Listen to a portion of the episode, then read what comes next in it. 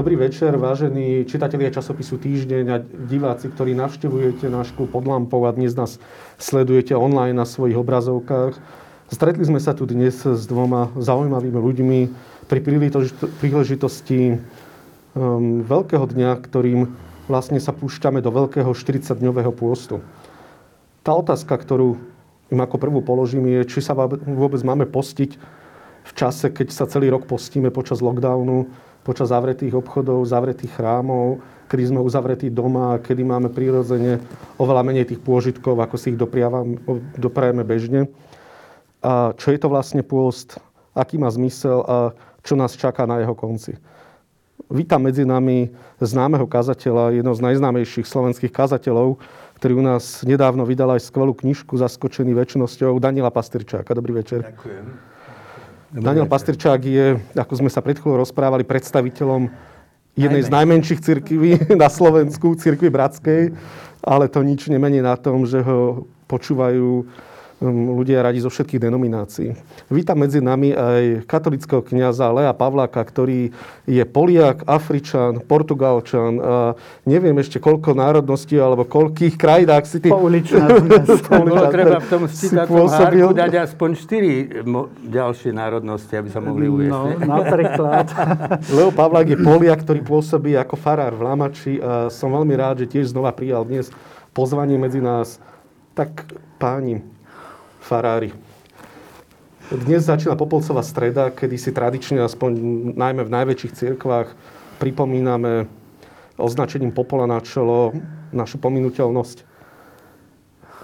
Pristupujeme ku kňazovi, ktorý nám dáva kríž z popola, ktorý je vyrobený z posvetených paliem a hovorí nám, že prach si a na prach sa obrátiš, alebo obráte sa a verte evanjeliu. Ako vlastne vznikla táto tradícia? Kedy vlastne vznikla táto tradícia? A vychádza z tých 40 dní, kedy sa Kristus postil na púšti? Alebo kde vlastne vznikla?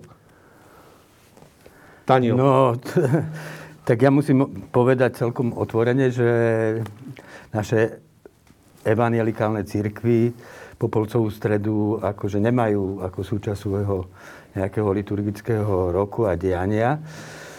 Takže keď chceme počuť akože od prameňa, že ako to vzniklo, tak ja by som dal túto bratovi Leovi prednosť.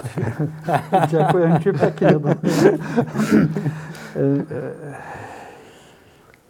To číslo 40. Keď sa na to pozrieme, keď čítame pozorne Bibliu, tak te všetky udalosti, takie základné pre ľudstvo,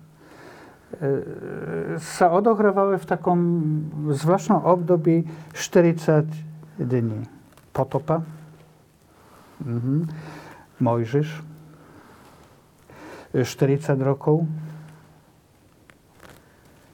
Vyvolený národ putuje smerom k prísľubenej zemi. Ja si myslím, že církev, Kristus, ktorý sa postí 40 dní na púšti, církev pokračuje v tej biblickej tradícii. To číslo 40 nám hovorí, pripomína nám dejiny spásy. Pripomína nám, že Boh je schopný sa postaviť doprostred nás, doprostred našej reality, że ten Bóg się zjawuje jako spasiciel, jako ten, który oslobodzuje człowieka od wszystkich uskości, od wszystkich niebezpieczeństw. Církiew, myślę si, że nie len katolicka, ale chrześcijańskie církwie vnímajú tu prítomnosť Ježiša Krista, spasiteľa, jako prítomnosť toho, który nas oslobodzuje. Ten każdoroczny wielki płost chce nam ukazać, żeśmy Chrystom spaseni, żeśmy oslobodzeni skres Jego umuczenie, skres Jego śmierć, a najmniej skres Jego zmartwychwstanie. To nie jest len post pre-płost, ale jest to taka cesta keď sledujeme liturgické texty, je to cesta, ktorá nás má priviesť k Veľkej noci, vzkrieseniu Krista. Kedy vznikla táto tradícia? Dá sa nejak datovať do nejakého obdobia? Alebo prečo vlastne vznikla? Rozumiem tomu biblickému významu, ktorý sa opiera o Mojžiša, o Kristov pôst na púšti. Ako sa k tomu stávali kresťanské cirkvi? Prečo to preniesli do praxe? Je to veľmi, veľmi staro byla prax. A teraz to datovať na nejaké obdobie je to ťažké. Môžeme sa pohádať o presné datumy. Ale myslím si, že nie o to idzie.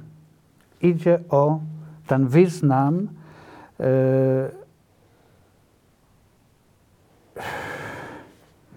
idzie o tú prítomnosť Boha. O tú premenu, vnútornú premenu, ktorá má sa stať mojim údelom. Daniel, čo je pre teba pôst? Aké obdobie pre teba dnes začína? No, mne sa vlastne páči na tom starom liturgickom roku, ktorý teda katolíci zachovávajú. A my tiež veľa z toho preberáme. Práve ten princíp, že ako keby do rytmu roku, tak ako plynú tie 4 ročné obdobia u nás, tak do rytmu roku je ako keby vtelené symbolické evanjelium. Hej, že celý ten proces. Vianoce, narodenie, hej, Veľká noc, vlastne završenie Kristovho života, letnice ako príchod Ducha Svätého. A v tom tá Popolcová streda, ako ja ju vnímam, je vlastne otvorenie tej vrcholnej Ježišovej cesty. A on, keď išiel do Jeruzalema, tak povedal vlastne a do toho vložil v krátkej vete celý zmysel tých udalostí, že ak zrniečko v zemi neodumrie, tak nepriniesie žiadnu úrodu. To hovoril o sebe, ale myslím, že to hovoril aj o nás všetkých, o ľudskom živote ako takom. Hej, že vlastne bez kríža by nebolo zmŕtvych stanie. Hej, že bez akéhosi odhodlania ísť proti prúdu, aj v tom konflikte, v ktorom on išiel, aj proti tým náboženským, aj svetským autoritám, s tou svojou pravdou v srdci, bez toho umierania by neprišlo to vzkriesenie. A v tom vidím vlastne jednak aj ten zmysel toho popolca, aj toho postu. Hej. Ja som povedal, že my tú popolcovú stredu nemáme, ale my vlastne, ešte keď som bol na Cukrovej pred rokmi, tak sme začali tú popolcovú stredu robiť, ale takým zvláštnym spôsobom. A teda musím povedať, že ten podnet pre mňa prišiel od môjho najobľúbenejšieho básnika, T.S. Eliota. Lebo T.S. Eliot, známy apoštol skeptikov, najznámejší pre svoju báseň Pustatina, hej, kde hovorí o prázdnote, nezmyselnosti civilizácie a bytia človeka. Tak potom on vlastne niekoľko rokov po tej Pustatine konvertoval a teda sa nechal pokrstiť, stal sa vlastne členom anglikánskej cirkvi. A krátky čas na to napísal svoju prvú, teda po tej konverzii prvú veľkú báseň, ktorá sa volala Popolcová streda, Popolec.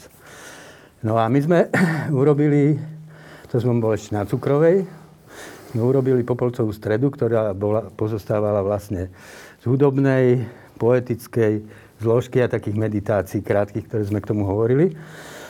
A začalo to tak, keby si tam bol prišiel v tom čase, tak pred vstupom do kostola by si dostal masku papierovú. A povedali by ti, že si ju máš dať na tvár.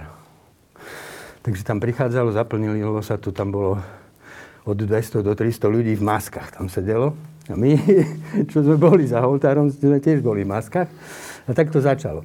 A v podstate tá Eliotova báseň je vlastne meditáciou na Ezechielov text o suchých kostiach. Ožijú tieto kosti, proste situácia prázdnoty, beznádej na púšti. Hej. A čiže boli tam citáty textov z Koheleta, samozrejme, z Kazateľa Márnosť, Márnosti. A potom z toho Ezechiela, a potom citáty z Eliota. A malo tu také tri pohyby. Že v prvom pohybe sme vlastne meditovali nad človekom ako nad záhadou hlavolamom, hej, že ako by to Kierkegaard povedal, že človek je, ľudské ja je syntézou konečného s nekonečným a preto sám seba môže úplne prijať iba v Bohu, hej. A že ten konflikt večného v nás s tou pominuteľnosťou, ktorú si nesieme v sebe, no tak to je ten popol. Vlastne od narodenia sa postupne meníme na ten prach. No ale, ale práve to, čo v nás túži po plnosti, po zmysle, po hodnote, nás vedie k tomu, že si osvojujeme role v živote, ktoré majú nejaký zmysel. Stávame sa nejakými postavami v tej dráme. Lenže potom sa do toho môžeme tak zapliesť, že našu skutočnú vnútornú podstatu proste si zameníme za tú rolu, ktorú hráme. To, čo nám iní pripisujú, alebo to, ako by sme chceli my vyzerať. A to sú tie masky, za ktorými sa stále viac a viac stratíme. Druhá časť vlastne potom bola o sebaodkrytí. Vlastne o tom, že ten popolec nás vedie k tomu zrnku, hej. Že na to, aby vo mne mohla pôsobiť tá proste premieňajúca Božia moc, tak ja si musím priznať ten svoj popol. To, že v každej chvíli končím a začínam. Nič, čo som nemám zo seba, hej.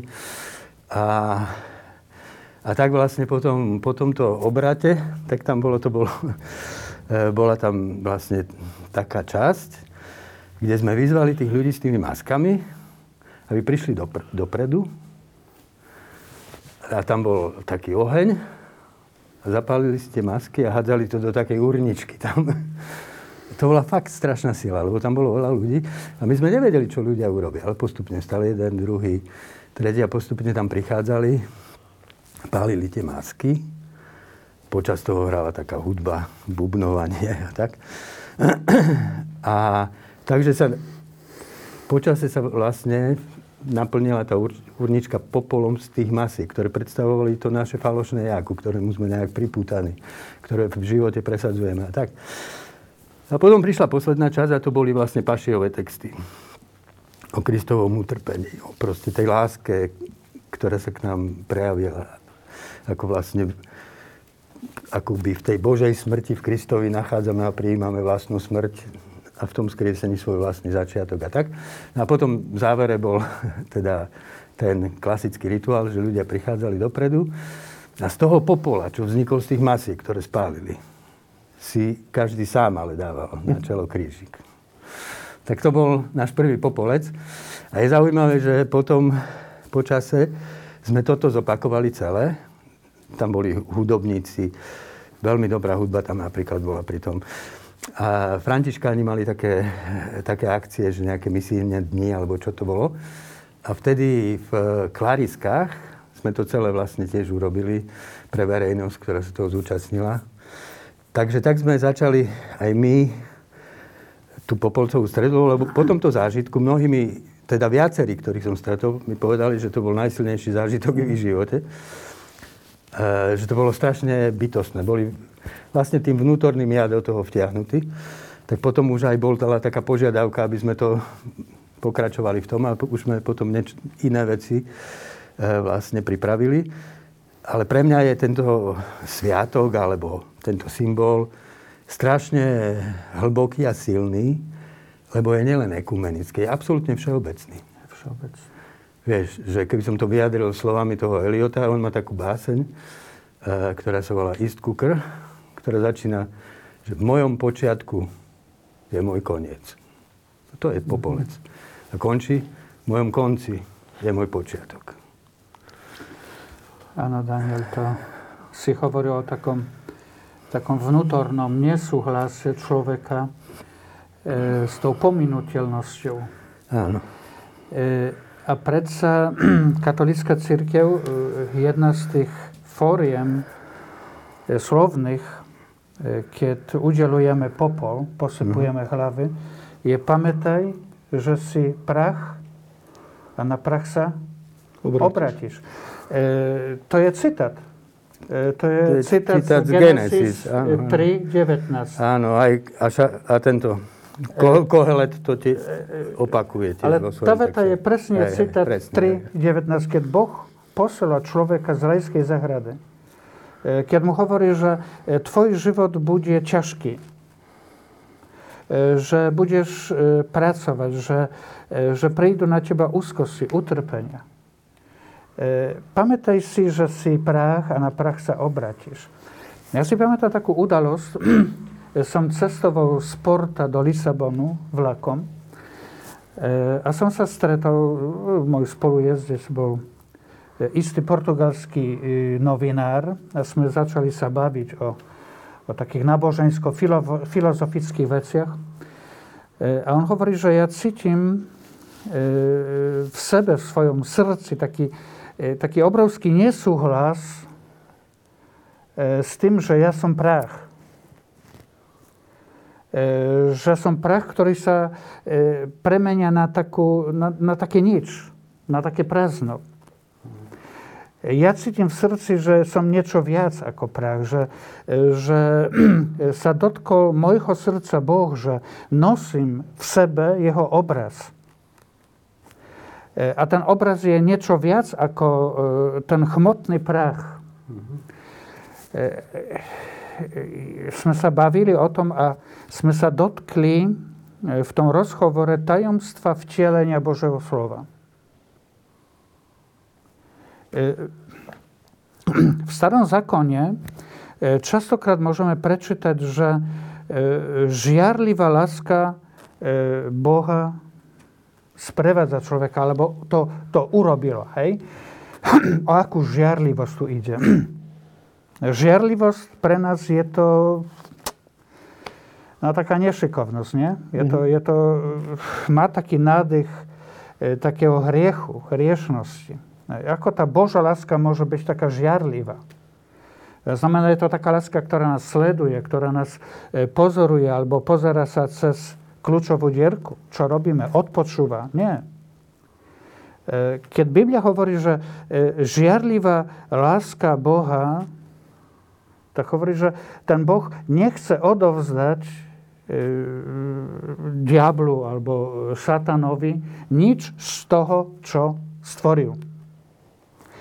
Že samotný Boh, to Božie slovo sa stáva prachom zeme. Ježiš Kristus, keď prijíma naše človečenstvo, našu kondíciu, tak sa stáva prachom zeme. Je smrteľný. Cíti únavu, úzkosť, strach. On to všetko prijal, ale on, keď z mŕtvych stane, tak berie so sebou ten prach zeme a odnáša ho Bohu Otcovi. To je také veľmi... Áno. Hej. Ja vlastne... Pre mňa modlitba a spiritualita znamená naopak nachádzať radosť v tom, že som nič. Že som vlastne ten prach.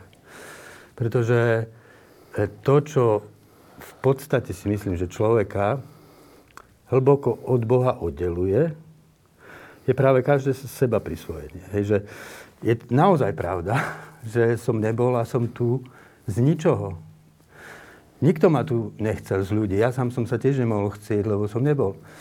Je tu nejaká vôľa, ktorá ma ustanovila v živote cez spojenie buniek z otca mojej matky a z mojho otca, ale kde si na začiatku, povedzme, bol ten veľký tresk, ten prach, z ktorého to všetko vzniklo. Keby sme sa pozreli na naše sediace tela, na stoličku, na celý vesmír, tak by sme videli len prázdnotu, v ktorom tancujú tak malé častičky, tie kvárky, ktoré sa nedajú ani zachytiť, ani prístrojmi, ktoré máme. A mne sa zdá, že však ten popolec vlastne o tom, že človek to, čo... Ja vlastne, pre mňa tá nejaká zakladajúca udalosť, ktorá ma zmenila z ateistu na kresťana, bola práve skúsenosť prachu. Hej. Ja som proste Boha nevnímal, neveril som, že existuje, veril som, že celý vesmír je dielom proste náhody, kde slepé pohyby, moty vytvárajú všetko, vrátane vedomia, lásky, poznania, slobody, ktoré sú vlastne tým pádom ilúzie. No a v tej modlitbe, keď som sa modlil, k Bohu, v ktorého som neveril. A Boh, ktorý mi nejakým spôsobom otvoril vedomie a vnímanie, takže som ho v tej chvíli bezprostredne vnímal ako skutočnosť. Tak to prvé, čo som zažil, bolo nekonečné, ale sladké pokorenie. Proste zrazu som vnímal, že to, čo ma od Boha oddelovalo, som bol ja sám. Tá postava, ktorá s Bohom hrá šach, že vieš čo, Bože, ty neexistuješ, alebo čo, si také panteistické vedomie, alebo neviem čo. Ale v tej chvíli som vedel, že ja v každom okamihu som utváraný z ničoho. A že vlastne všetko, kým som, je mi darované. A pre mňa vlastne aj pokánie, aj pôst znamená vracanie sa k tomu najskutočnejšiemu bodu vo mne. Teda, a to je ten bod začiatku a konca, kde neustále vzniká. Ten nesúhlas toho novinára, áno, s ktorým som sa rozprával, to bolo také otvorené okno, taký smet po Bohu. Uh-huh. Ten nesúhlas, že ja som taký prach, také nič a to mi nesedí. A nie je to zmysel postu? Nie je to zmysel postu uznať si svoju pominuteľnosť a vlastne svoju smrť? A z druhej strany je to taká tužba po nekonečnom živote, po večnosti, po Bohu. Ale kto to dokáže prijať? Veď tá pýcha, ktorá je v nás, v každom z nás, tá prirodzená pýcha si nechce uznať, že ja som nič. Alebo že som horší ako všetci ostatní. Nemyslím v nejakom psychologickom zmysle, ale že iní ľudia sú lepší ako my, alebo respektíve aj pápež sa niekedy nazýva, že je proste služobník všetkých, ale aj výzvou pre nás kresťanov je slúžiť všetkým. Ako keby sa postaviť na posledné miesto, v Biblii je niekoľko takých náznakov. No, ale ako toto môžeme prijať? Ale nie je to tak, že to, že sme prach, to není náboženský výrok. To nie je. To je vlastne v podstate fakt. Fakt, ktorý proste pozná moderná veda. Hej, že je to tak, že vlastne všetko vrátane môjho vedomia je nejakým spôsobom utvárané tancom malilinkých častíc. Niektorí ľudia sa pohoršujú, keď im evoluční teoretici povedia, že človek sa vyvinul z opice. Ale v skutočnosti sa nevyvinul z opice, ale z prachu. Z hviezdného prachu sme všetci utvorení. Psychologicky hovoriac, ten prach, to je také zrkadlo. Áno. A v podstate tvárou mi ukazuje moju destináciu, Boha, ktorý je večný. Hej? No, tvárou tvár prachu môžem buď akože v istej rezignácii si povedať, že tak teraz, keď ten prach cíti, myslí a miluje, tak to nejakým spôsobom naplním ten život, ale celý čas viem, že som nič a do ničoho sa vraciam. Je tu len absolútna prázdnota na začiatku aj na konci. Alebo v tom pramení nachádzam tú nekonečnú inteligenciu ducha, lásky a slobody, ktorý ma privolal k bytiu. V istom zmysle ja si vždy hovorím, že Boh začína tam, kde ja končím. A ja potom začínam v Bohu. Veď tá túžba po večnosti je vlastne túžba po zjednotení s Bohom. A to, čo nás od Neho oddeluje, sú všetky tie svoje prisvojené osobnosti. Takú praktickú otázku pre postmoderného človeka je možno také niečo, že odriekať si mäso, alebo ísť kde do kina, alebo nejaké pôžitky, možno takým povrchným niečím. A zdá sa to pre mnohých ľudí možno, že však na čo si to budem odriekať, aký to má vlastne zmysel. Vy ste obidvaja ľudia, ktorí majú profesionálny vzťah k Bohu, prepáčte za ten výraz. To je veľmi škaredý výraz. Áno, veľmi škaredý výraz, ale máte to v náplni práce, ale väčšina z nás ten profesionálny vzťah nemajú, ale nemyslím to cynicky, myslím to tak, že ste sa rozhodli pre takúto cestu ako kňazi. A pre nás ostatní, ktorí sme takéto dar nedostali, tak čom pre nás má byť pôst? Má to byť, že si nedáme mäso? A nechcem to znižovať ani túto rovinu, takúto materiálnu, alebo že si odriekneme možno, že si nepozrieme seriál na Netflixe. Dobre, to urobíme, odriekneme si mäso, nedáme si zákusok, nepozrieme si film. Ale aký to má zmysel pre bežného človeka, ktorý nežije možno takto intenzívne vo vzťahu k Bohu ako vy dvaja? No, ja si myslím, že pre súčasného aj sekulárneho človeka, poznám veľa ľudí, ktorí práve že v pôste nachádzajú veľký zmysel alebo dávajú na ňo dôraz. Sú celé napríklad skupiny ľudí, ktoré chodia postiť, ale naozaj, že nejesť, že 10, 20 až 30 dní niekedy pod dozorom lekára, pretože dôverujú jednak, že väčšinou majú nejaké že fyzické poťaže a dôverujú, že to nejakým spôsobom prestaví a očistí ich telo. A niektorí veria, že ich to aj duchovne nastaví, takže budú vnímavejší duchovne. Nechcem sa k tomu vyjadrovať, že či to je iluzívne alebo tak, ale toto sú také trendy postmoderné, by som povedal. Druhý rozmer je, že myslím si, že stále narastá ekologické povedomie. Hej?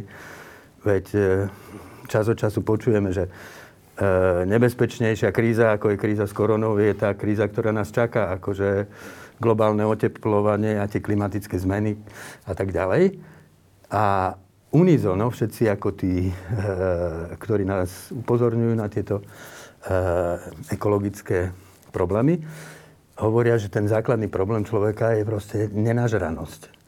Že človek, hlavne moderný, úspešný, civilizovaný človek, je tvor, ktorý nikdy nemá dosť. Že zviera sa naje a má dosť a je spokojné. Hej? Ale človek, pretože, povedal by Kohelet, má túžbu po večnosti, po absolútne v sebe. A keď ju obráti na veci tohto sveta, tak nikdy nemá dosť. Čiže v istom zmysle post, aj ako teda v takom symbolickom alebo väčšom význame, znamená práve túto výzvu, túto morálnu výzvu, ktorá proste je voči celému ľudstvu, že sa musíme naučiť žiť skromne, a skromne znamená, že si povieme dosť. Ale prečo? Rozumiem, čo hovoríš, ale prečo by to mal človek urobiť, keď môže mať všetko? Ten moderný, bežne bohatý človek môže mať v úvodzovkách všetko. No, prečo by si to mal stále urobiť? Hovorím z toho hľadiska toho akože ekologického a sekulárneho človeka. Preto, lebo sme súčasťou celku. Sme súčasťou celku prírody. A keď vlastne tú prírodu narušíme, nakoniec zničíme sami seba. Však to potom prichádza na nás späť. Ale samozrejme, keď sa vrátim späť k tomu hlbokému zmyslu pôstu, ja vidím zmysel pôstu a samozrejme pôst od jedla je len jednou z fóriem pôstu. Pôst ako princíp podľa mňa znamená, že sa človek učí ísť proti svojmu vlastnému prúdu. Hej? Proste mám nejaké pudy, ktoré ma tlačia k tomu, že keď sú tu oriešky, tak ich stále jem, hej. Človek má pud sebazáchovy, sociálny pud, sexuálny pud, ktoré nás tlačia k tomu, aby sme jednali tak, aby sme si naplňali tie potreby. Ale tým, že sme ľudia a máme v sebe vlastne akúsi túžbu po úplnosti, no tak nikdy nemáme dosť. Tak sa môže vlastne vychýliť sexuálny pud, pud seba záchovy, aj sociálny pud, keď človek proste nepretržite potrebuje byť stredobodom pozornosti.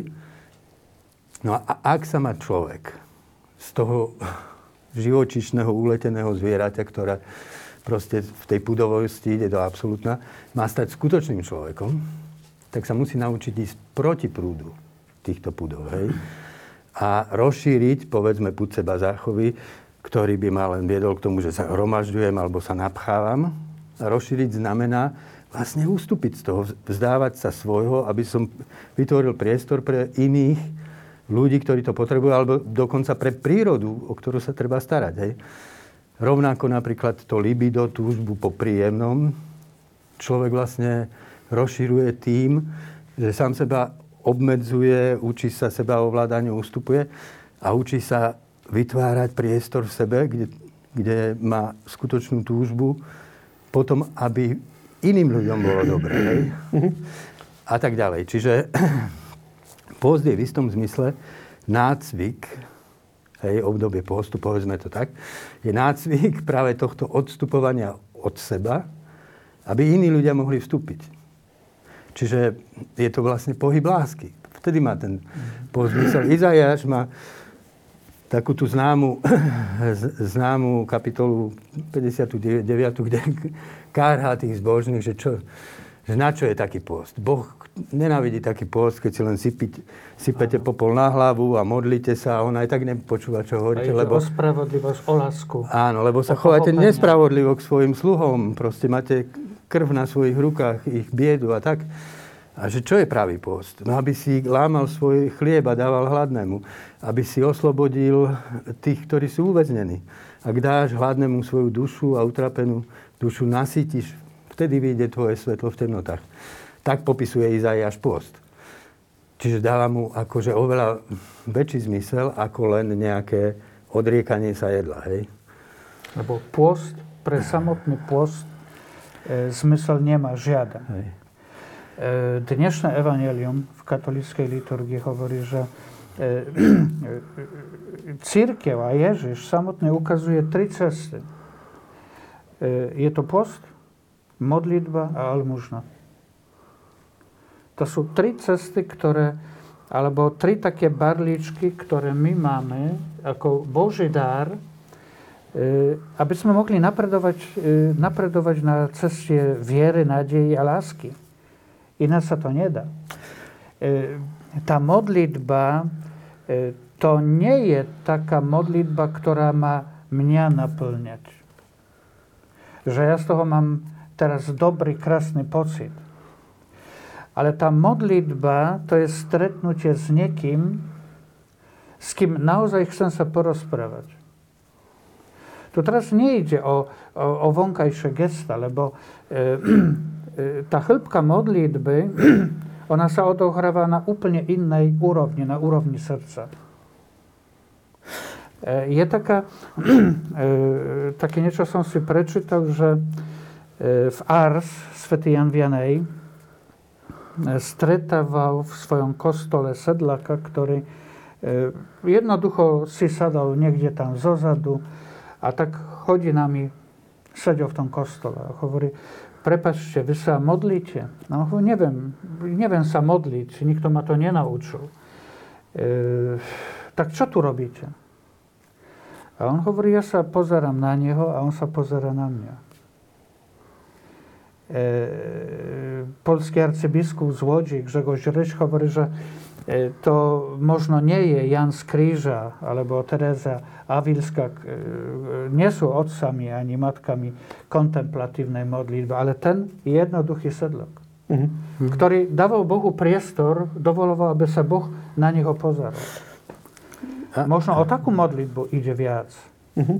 Áno, a keď sme vlastne aj povedali to, že v kresťanskom evanjeliu Boh sa stáva človekom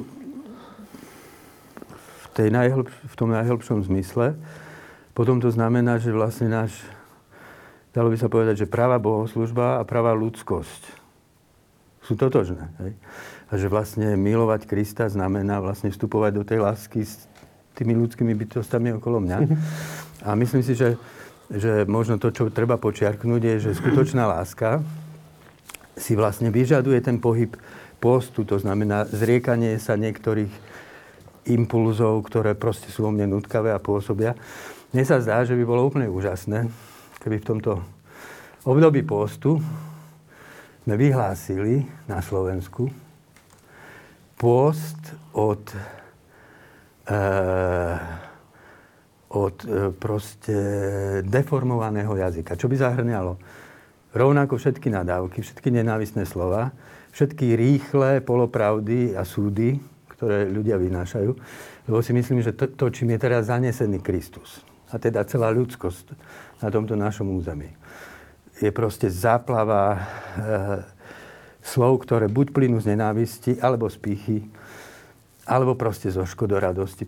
Predstavte si, akých by bolo tých 40 dní úžasných, keby ľudia prestali jeden z druhého sa vysmievať, jeden druhému nadávať, prestali by rýchlo vyjadrovať svoje bohorovné súdy, ktoré sú plné vlastne polopravda, neinformovanosti. Sebastrednosti. Predstavte si, že ako málo by sme hovorili, keby sme hovorili iba to, o čom sme si istí, že tak toto je tak, to je pravda.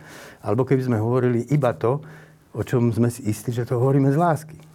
To by bol pôst. Daniel, to je krásna cesta. idealistická, ale krásna. To je taká výzva. Áno. Vieš čo, ja som si doniesol na ten dnešný rozhovor taký obraz od Francisco Goya. Áno. El sueño de la razón produce monstruos. V dopočne je to preložené... Ukážem na kameru, môžeš? No. Chvíľočkou tak podrží. Muž prenasledovaný démonmi, nie? Tak. W dopoczne jest to przełożone, że kiedy śpi rozum, budzą się demony. Kiedy zaspawa rozum, tak się zobudzają demony. No, tak w takiej dobie prawie żyjemy. Ano, podozrivost. Jest to veľmi, veľmi dobra, dobra ukážka toho, tej doby, w której też my żyjemy.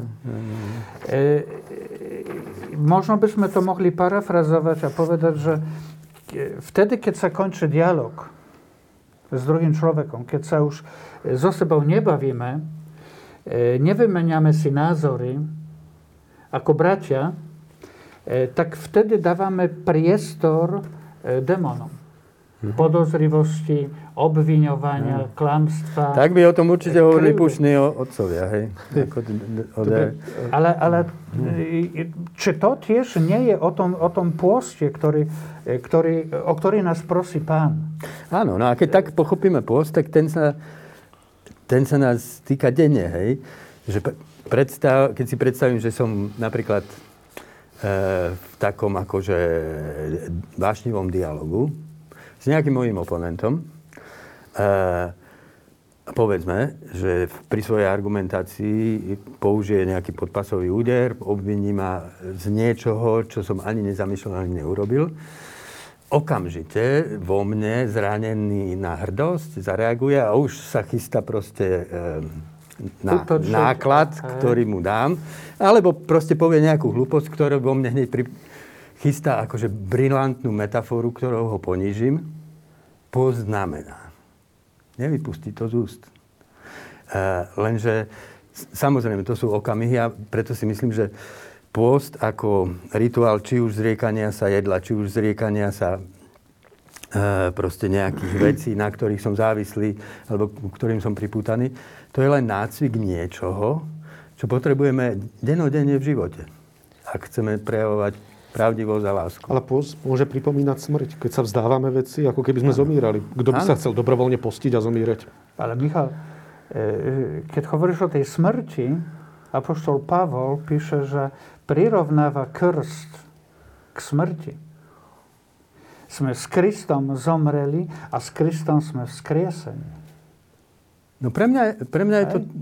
Vieš, že pre mňa je akože...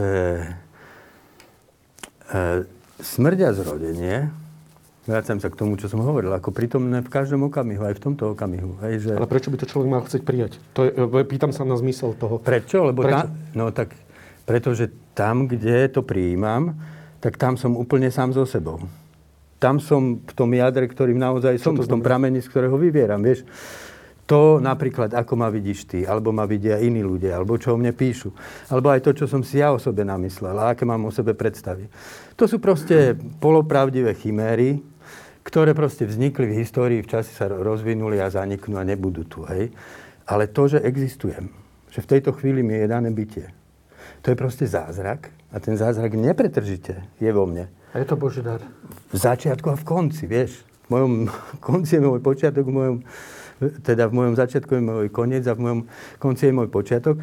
Simona Weilová napísala krásnu vetu, že jediný stav úplnej čistoty je narodenie a smrť.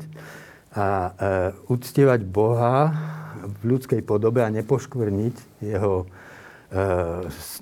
svetosť môžeme iba ako rodiaci sa umierajúci.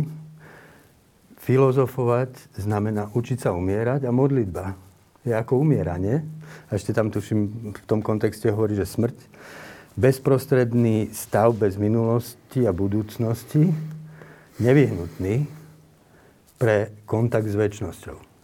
V podstate, ak chcem v každom okamihu vnímať večnosť, a teda v tom aj tú nesmiernosť Boha, z ktorého pochádza všetko, kým som, tak sa musím naučiť byť v tom konci a začiatku. Ideálne v každej chvíli, aj teraz.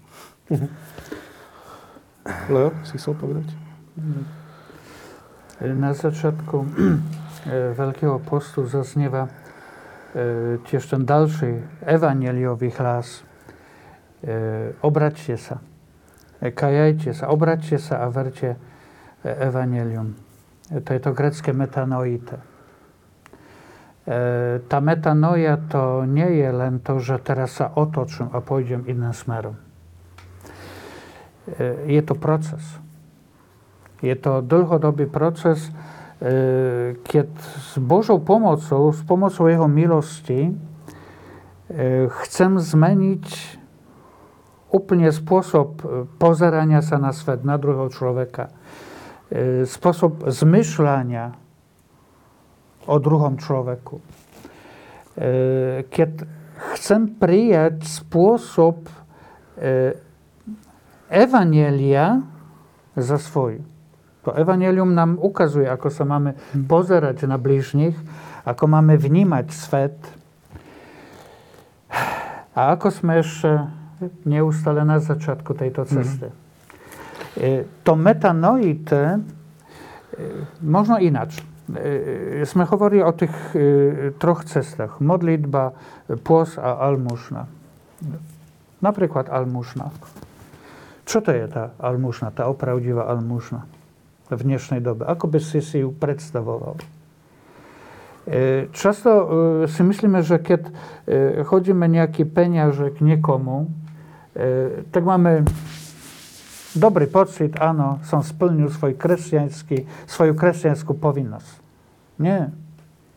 Vraj, opravdivá almužna sa začína len vtedy, keď nedaruješ niekomu to, čo máš nazvyš, aj keby to bolo $1,000,000. Nie. Keď máš 100 milionov, tak ten milion to je nič, to nie je almužna. Ale keď sa podeliš s niekým tým, čo naozaj potrebuješ pre swój żywot. To jest oprawdziwa almużna. Toho nas uczy Ewangelium. Ano, tam je tá otázka, na ktorú sa vás chcem ešte raz opýtať, je, že mne sa zdá, neviem, jak to vyvíje vo vašej praxi kňazskej, že ľudia sa nepostia v tejto dobe. Možno majú ekologické, alebo environmentálne, alebo iné zdravotné dôvody, ale to nenazývam pôst na teraz. Alebo to je možno skôr odriekanie, čo je tiež dobre. Ale podľa toho, ako vy hovoríte o pôste a o tom jeho transcendentálnom význame, tak ja mám dojem, že ten pôst sa ako keby vytratil z našej kresťanskej tradície. Nehovoriac o piatkovom pôste, pre niekoho stredajší pôst, 40-dňový pôst, ešte ten Veľký piatok, ako tak, možno raz v roku, ale to je v podstate, že nič. To je vlastne ako keby nula. Keď sa človek raz do roka postí, tak je toho strašne málo. Prečo táto tradícia zanikla akoby, alebo prečo ľudia sa nechcú postiť? Čo sa boja? Można nas nie uspokojuje len taki wąkajszy, ten wąkajszok, te gesta. Można, dzisiejszy człowiek stale je na cestie a hlada inny wyznam, a jeszcze go nie naszał. Mnohých už neoslovuje, áno, ten post, piatok, Popolcová streda, Veľký piatok. Na čo ja to mám robiť, hej? Presne tak. Na čo mám sa postiť? Chyba to zmysel. Často je to tak, že som prečítal takú krásnu vetu, čo je tou najpodstatnejšou úlohou ovci, keď sa ocitne medzi vlkmi. Wiemy, że Jezus mówi uczniom, ja was posyłam jako owce między wilków. Jaka jest ta najpodstatniejsza uloha owcy? No, samozrejme byśmy powiedzieli zachronić si żywot, nie? Nigdzie uciec, skryć się przed wilkmi, a zachronić si żywot. Nie, to nie jest najpodstatniejsza uloha owcy. Tą najpodstatniejszą ulohą owcy jest nie stać się wilkom. To je pekne povedané. Nestať sa veľkom, nepoužívať spôsoby jednania týchto veľkov. Veľk sa postará o seba. Ale keď tá ovca sa stane veľkom, tak już nie potrzebuje pastiera. Lebo pastier jest pastierą owiec, a nie wilką. Možno sme stratili, možno príliš rýchlo chceme si zachovať svoj život, zachrániť život a uniká nám to, čo je podstatné. Ako nestať sa tým vlkom medzi vlkmi. No, ale keď sme to tak rozšírili vlastne, tak ten post sa týka všetkého, čo ľudia urobia, aby si zachovali hodnoty ľudskosti. To znamená, keď spomeniem biele vrany, hej, proste ľudí, ktorí idú s kožou na trh, nemajú prečo, nie je to ich profesionálna povinnosť, len preto, aby sa postavili na stranu spravodlivosti alebo nejakých ukrivdených a majú potom z toho problémy. Tak to sú postiaci sa ľudia v skutočnom zmysle, hej. Tam sa uskutočňuje vlastne ten post, lebo sa zriekajú seba, aby sa postavili na stranu toho, čo je Božie, spravodlivosti, lásky a tak. Čiže možno že to, čo chýba, je, že existujú duchovné cvičenia, hej, čo nazývame, že ideme niekde a cvičíme sa, ale potom ideme do života a žijeme to, hej. A myslím si, že tieto symboly a rituály môžu zohrávať práve funkciu takých duchovných cvičení, keď ich použijeme, hej. Že tak teraz, ako je obdobie postu, a ja mám kamarátov, ako Erik Groch začne post, tak on to použije, teda často, a on mi tak o tom hovorí, ako duchovné cvičenie. Mnohé veci, ktoré si myslí, že sú, je na nich ako keby priputaný, si zakáže, hej? A tých 40 dní to robí, ale zmysel není v tom, že vykoná nejakú svoju náboženskú povinnosť, ale je v tom cvičení. Lebo my potrebujeme cvičiť svoju odvahu, vzdávať sa samého seba v prospech toho, čo je pravdivé, čo je láskavé, čo je slobodné, v prospech toho Božieho. Ja teda, keď rozmýšľam o sebe, ja som mal také obdobie, keď som vlastne aj ten akože post v tom prvotnom zmysle, že odriekanie sa jedla, bol dosť akože takou výraznou súčasťou môjho života, že vždy raz do roka som odišiel niekde na pár dní a tam som proste postil, ale vždy to bolo spojené s tým, že nič iné som nerobil, som sa venoval modlitbe a hodnoteniu roka, ktorý uplynul a premýšľaniu o tom roku, ktorý príde. To bol ako keby taký medzník. V takom zmysle som mal aj piatky, keď som tiež nejedol, ktoré som ako keby... Teda to boli viac ako keby zasvietené tomu, že otvorenosti Bohu. Ale pred nejakým časom to tak nejako vyšumelo.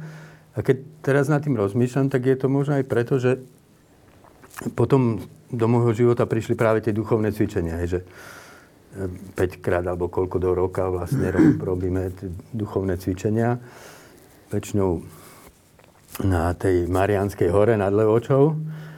A tieto duchovné cvičenia ako keby pre mňa splňali tie veci, ktoré vtedy boli spojené, povedzme, s tým takto chápaným postom.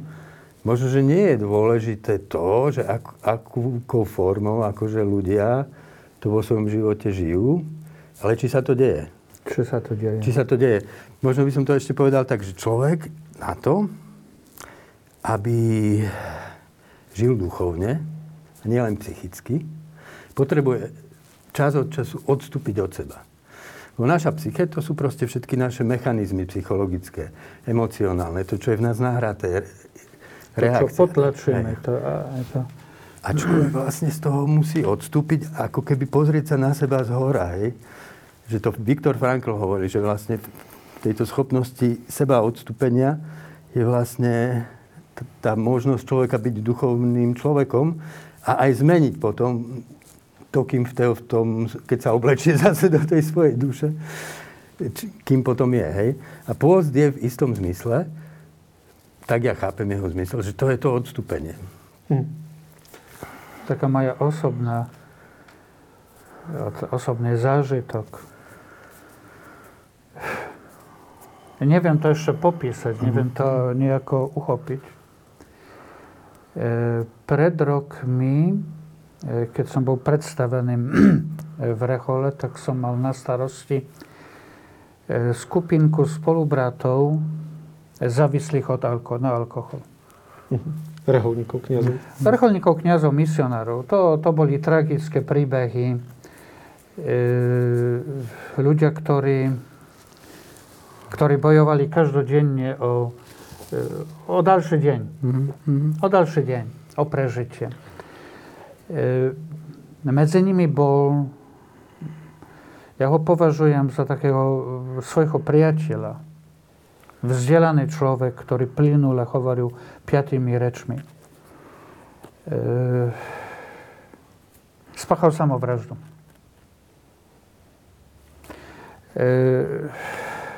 Dodnes nie wiem si pomóc.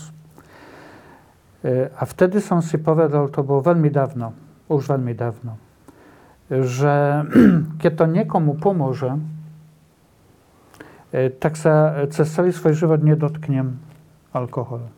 Robię si srandu, mówię, że ja piję, len służobnie, podczas Świętej Omszy.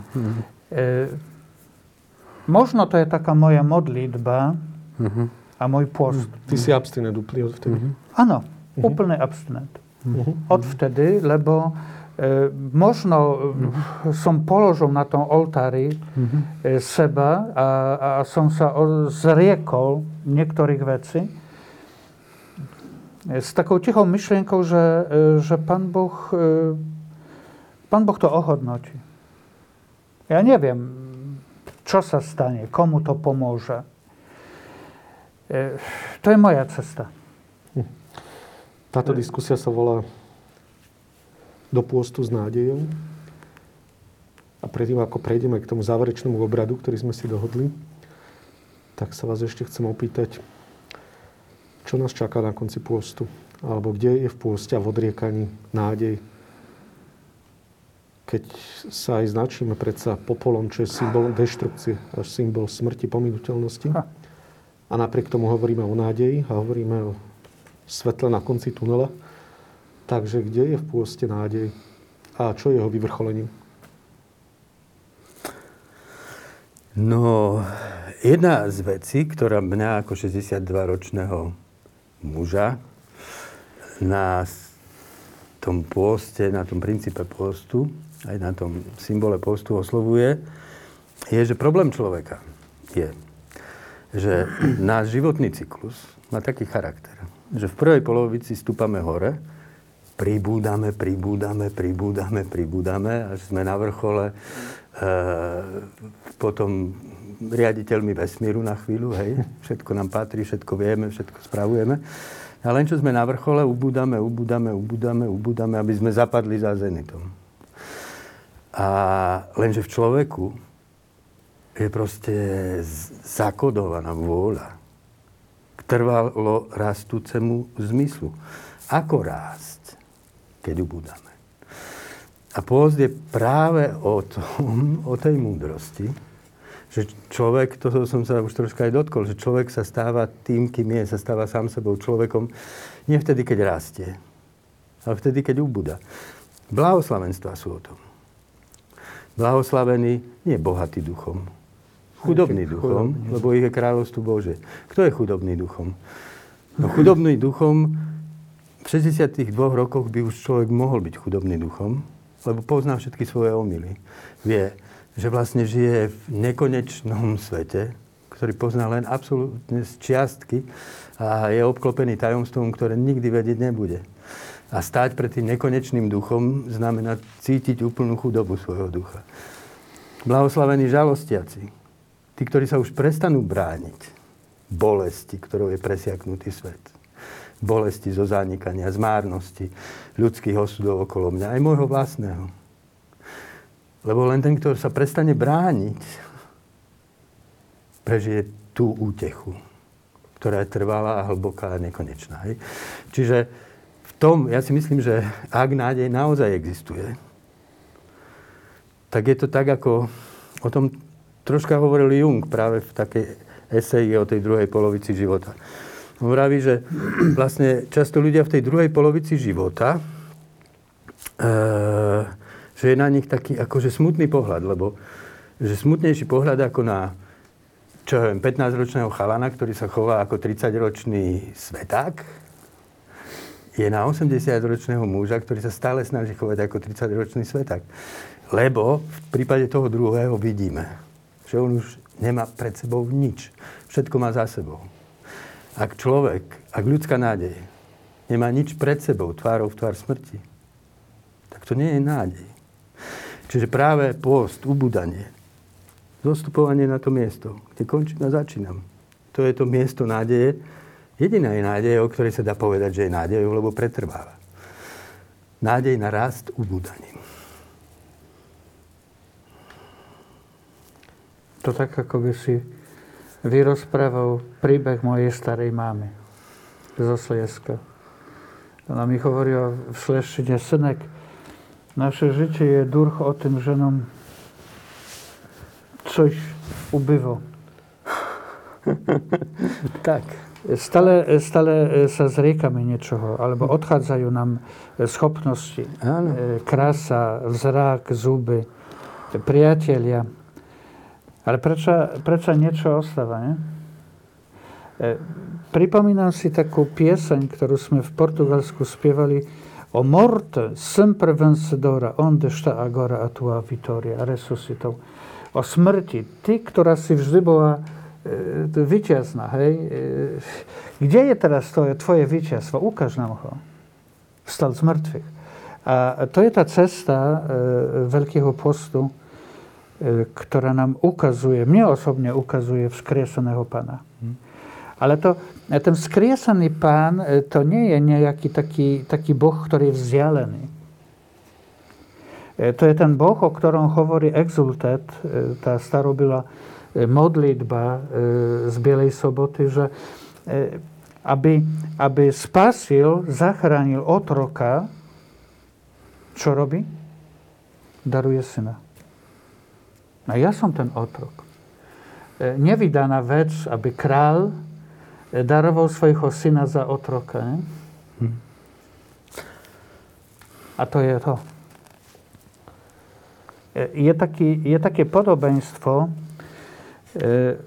o dlžníkach. Jeden, który był obrovským dlžníkom, o 10 000 talentów.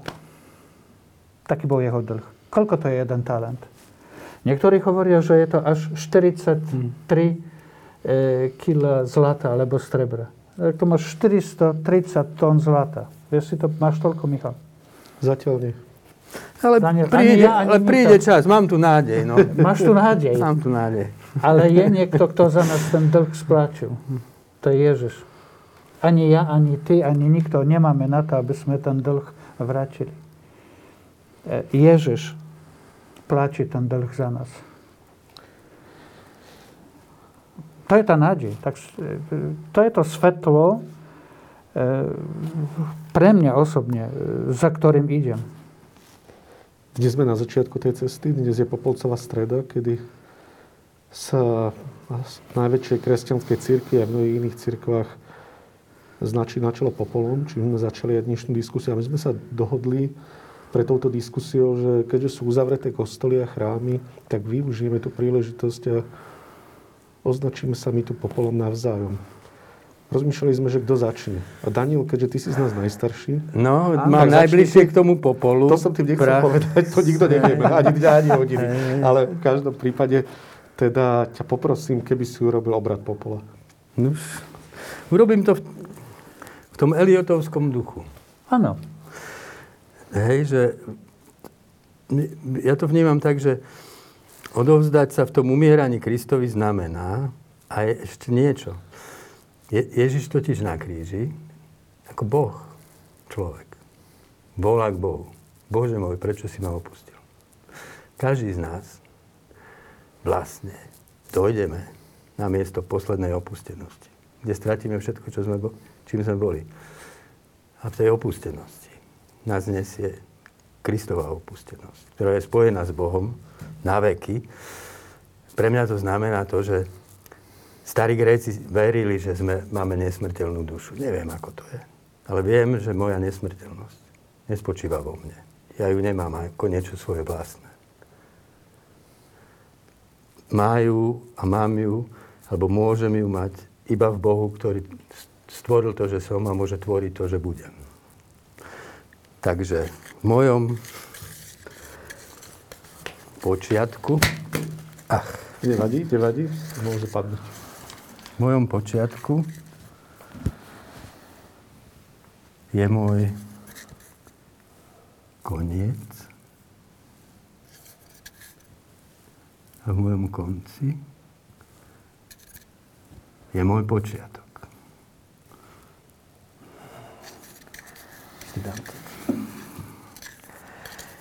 Michal, v tvojom počiatku je tvoj koniec. V tvojom konci, Kristovi, je tvoj počiatok. Amen.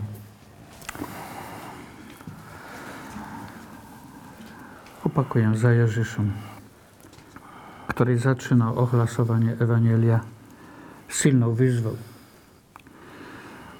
Obraťte sa a verte v Evanjeliu. Amen. Amen. Môžu si tento obrad urobiť aj naši diváci medzi sebou sami? Môžu. Áno. Môžu. Áno. Nemusí to robiť iba kňaz. Môžu si prísť pre popol, ale... Nemusí to robiť kňaz, samozrejme. Ja raz, keď som s bezdomovcami sme raz používali, keď som robil ja raz ten obrad, tak keď už Antonio nežil, tak som použil popol z cigariet. Takže to má skoro každý, alebo zo sviečok. Môžem priznať, že toto je popol z mojej fajky. Tak. Ďakujeme. Ďakujeme veľmi pekne, Daniel, že si prišiel medzi nás a že si nás obohatil znova svojou múdrosťou. Rád som sa zoznámil. Ďakujem, že si prišiel. Ja tiež. Ďakujem Leovi Pavlakovi, ktorý prišiel medzi nás a som veľmi rád, že... Zo štyroch krajín naraz, nie? Prišiel zo štyroch krajín naraz a že si aj človek, ktorý vie dávať tiež ľuďom nádej. Ďakujem, že si prišiel medzi nás. Ďakujem, Michal, za pozvanie. Sledovali ste diskusiu blížny Michala Oláha a prajeme vám teda pôst plný nádeje, na konci ktorého uvidíte svetlo, na konci ktorého uvidíte zmysel, zomierania a smrti práve v novom živote. Dovidenia. Dovidenia.